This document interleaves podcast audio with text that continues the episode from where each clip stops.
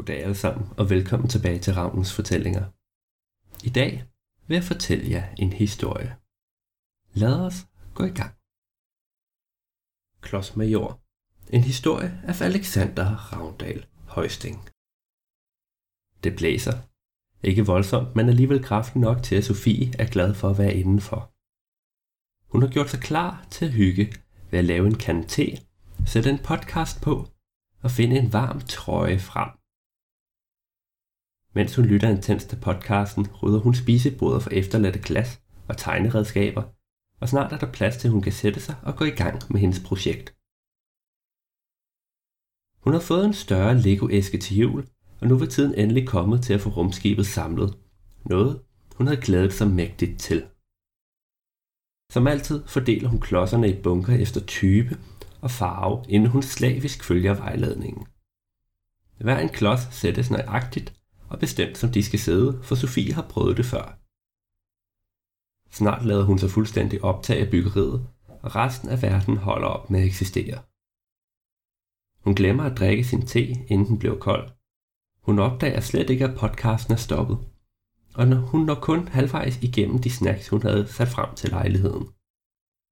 Sofie vidste udmærket godt, at det ville ske, men alligevel havde hun gjort det hele klar, for det er et ritual, der bare skal udføres, før hun rigtig kan stresse af.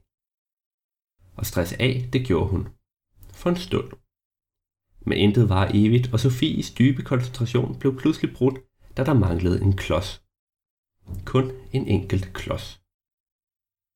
Sofie rodede alle bunkerne igennem, men hun fandt ikke klodsen. Så må hun en tur rundt på gulvet for at se, om hun havde tabt den, men til hendes store fortvivlelse er den bare pist væk. Og snart vil terapien forvandlet til en prøvelse i tålmodighed. Øv. Sofie tager en frisk kop te og sætter sig mut i spisebordstolen foran det halvfærdige rumskib. Hun drikker sin te og kigger sig frustreret omkring. Hvor kan den være? Hvor kan den være? Hun surmuler, lige indtil Oliver kommer løbende ind i stuen og panisk pakker sin rygsæk med mapper fra reolen. Undskyld, men jeg bliver altså nødt til at tage hen på arbejdet, siger han, mens han roder i køkkenet efter noget spiseligt, han hurtigt kan tage med sig. Der var åbenbart gået noget galt, og nu skal han fikse det hele igen. Han tager rygsækken på, og mens han holder en bold i den ene hånd, kysser han Sofie, siger undskyld endnu en gang, og render derefter ud af døren. Suk. Sofie rejser sig op, men inden hun når hen til tekanden for at fylde koppen op på ny, bliver hun afbrudt af Mathilde, der råber Mor! mens hun kommer trampende ind i stuen iført vinterfrakke og gummistøvler. Sofie skal lige til at sætte hende på plads og sige, at man altså ikke må have gummistøvler på indenfor, da Mathilde stikker en rød blomst op i ansigtet på hende og spørger, om hun ikke synes, den er pæn. Blomsten dufter dejligt, og smuk er den bestemt, men Sofie kan ikke lade være med at undre sig over, hvor hun har fundet den henne. Da hun spørger om dette, så giver Mathilde hende bare et rigtig gavtyve smil og flygter ind på sit værelse. Noget, der bestemt gør Sofie mere mistænksom. Koppen bliver stillet på bordet, og langsomt sniger Sofie sig efter Mathilde. Da hun når hendes værelse, åbner hun forsigtigt den knirkende dør og lytter efter. Der kommer en fnisen fra under sengen, og skønt Sofie udmærket godt ved, Mathilde gemmer sig der, gør hun som alle gode forældre og leder alle de forkerte steder med vilje. Hun tramper rundt inde i værelset og gør sig så stor som muligt, mens hun siger, Fy, føj, fum. Hvor er den lille lækkerbisken? Først blev skabet åbnet, men bortset fra en overflod af bamser er der tomt. Dernæst trækker Sofie gardinerne fra så dramatisk som muligt, men her er ej heller nogen lækkerbisken. Hun får øje på en skotøjsæske, der ligger i hjørnet og samler den op. Aha! Det perfekte skjulested for en lille godbid. Nu har jeg dig, proklamerer hun, i det æsken bliver åbnet. Men den er tom. Øv, sukker Sofie højt, og der kom der endnu en gang fnisen fra under sengen. Sofie stiller sig foran sengen, og hun kan høre nogen viske, nej, nej, nej, nej, nej, nej, nej. Hun tager godt fat i madrassen, og med et ordentligt ryg løfter hun den og afslører Mathilde, der straks giver et vin fra sig. Så er lejen slut, siger Sofie. og beder Mathilde om at kravle ud fra under sengen. Da hun nægter, stikker Sofie armen ind mellem ribberne og kilder hende ind til hun grinende flygter ud fra sengen. Hov, hov. Sofie fanger Mathilde, inden hun kan løbe væk, og sætter sig på huk foran hende. De kigger hinanden dybt i øjnene, og Sofie siger, at nu skal Mathilde altså fortælle, hvor hun har fundet blomsten. Tøvende svarer Mathilde, at det er en af fru Jensens blomster. Blomsterhandleren lige rundt om hjørnet. Selvfølgelig. Hvor skulle hun ellers have fundet en rød, smuk blomst midt om vinteren? Hvordan har du betalt for den? Mathilde kigger ned i gulvet og er pludselig meget tavs. Efter at have sat på plads, at man bestemt ikke bare må tage ting uden at betale, siger Sofie, at fru Jensen nok blev meget ked af det, når hun opdager, at hun mangler en blomst. Vil du gerne have, at fru Jensen bliver ked af det? Uden at fjerne blikket fra gulvet, ryster Mathilde på hovedet. Godt så. Gå ud, tag dit overtøj på, så må vi hen og aflevere blomsten.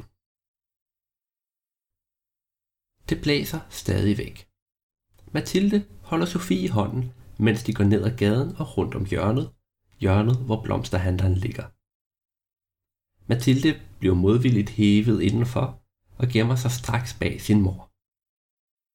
Bag skranken står en ældre dame og samler en buket blomster for en kunde, og så bliver Sofie og Mathilde jo nødt til at vente til det er deres tur. Fru Jensen er bestemt dygtig til sit job, men hurtigt er hun ikke længere, og for en lille nervøs pige som Mathilde virker minutterne meget lange.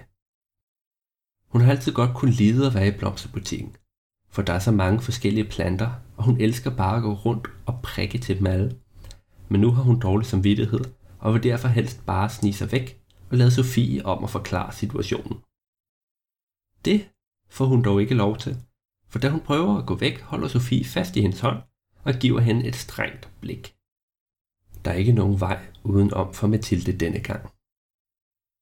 Blomst efter blomst bliver buketten samlet, og snart går kunden glad og tilfreds ud af butikken med favnen fuld af dufte og farver.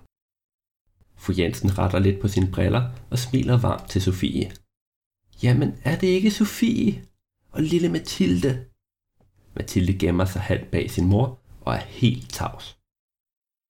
Da fru Jensen spørger, hvad hun kan gøre for dem, svarer Sofie blot, at Mathilde har noget, hun gerne vil sige. Nå, den ældre dame kigger nysgerrigt og afventende på Mathilde, der, efter nogle sekunders stillhed, siger undskyld og lægger en rød blomst på skranken. Da det ikke er til at få et ord mere ud af hende, fortæller Sofie, hvad der er sket, og fru Jensen nikker roligt. Ja, det var jo ikke så godt. Hun tager sin stok og peger på Mathilde.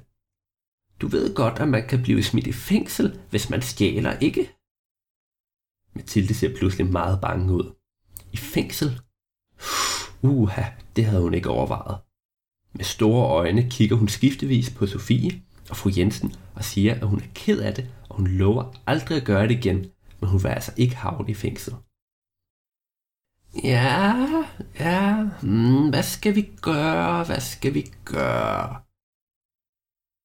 Fru Jensen og Sofie giver hinanden et skjult smil, mens fru Jensen holder en hånd mod kinden og lader som om hun virkelig overvejer situationen grundigt. Men du lover aldrig at gøre det igen? Sofie nikker meget hurtigt en hel masse gange og kigger med hundeøjne på fru Jensen. Tja, ja, så lad gå. For denne gang, siger fru Jensen, og Mathilde ånder lettet op, takker tusind gange og skynder sig at gemme sig bag sin mor igen. Sofie takker fru Jensen, og mens hun forlader butikken med Mathilde i hælene, vinker de farvel til hinanden. På vejen hjem er Mathilde ret stille. Sofie giver hendes hånd et lille klem og kysser hende på panden, og efter hun spørger, hvad Mathilde kunne tænke sig til aftensmad, når nu far ikke er her til at lave det. Lasagne, svarer hun blot. Lasagne? Det kan Sofie ikke finde ud af at lave, så hun prøver at snige sig udenom ved at sige noget ala øh, det har jeg ikke rigtig lyst til. Hvad med fiskefiléer? Mens hun entusiastisk slår armene ud til siden. Mathilde kigger op på Sofie og siger, far har altså lovet mig lasagne. Hvad? Men han er jo ikke engang hjemme. Straks sender Sofie en sms til Oliver, der formår både at spørge, om han virkelig har lovet Mathilde lasagne, og være lavet med irritation på samme tid. En sms, der kort efter besvares med det utvetydige svar. Ups.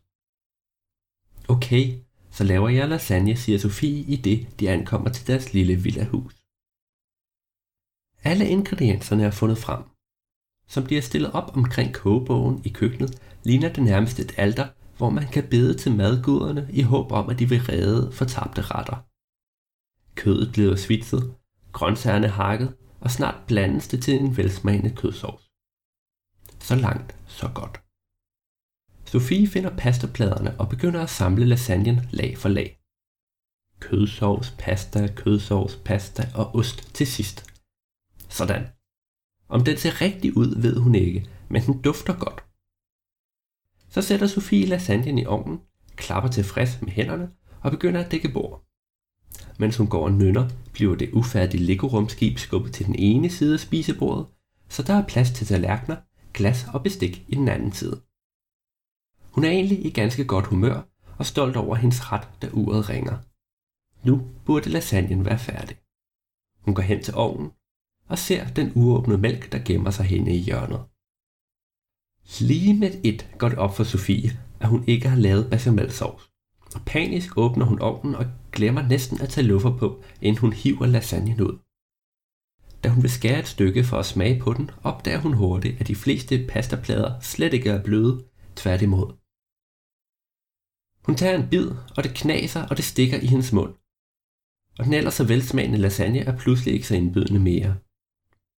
Mens Sofie står og banner og svogler over situationen, kommer Mathilde ud i køkkenet og stiller sig ved siden af sin mor. Hun kigger på lasagnen og siger bare, hovsa. Hun kan se, at Sofie er sur og trist, og hun tager fat i hendes hånd og kysser den. Med den sødeste lille pigestemme siger hun, at man godt må være en klods med jord til at lave mad, og giver derefter Sofie et knus, efter hun går igen.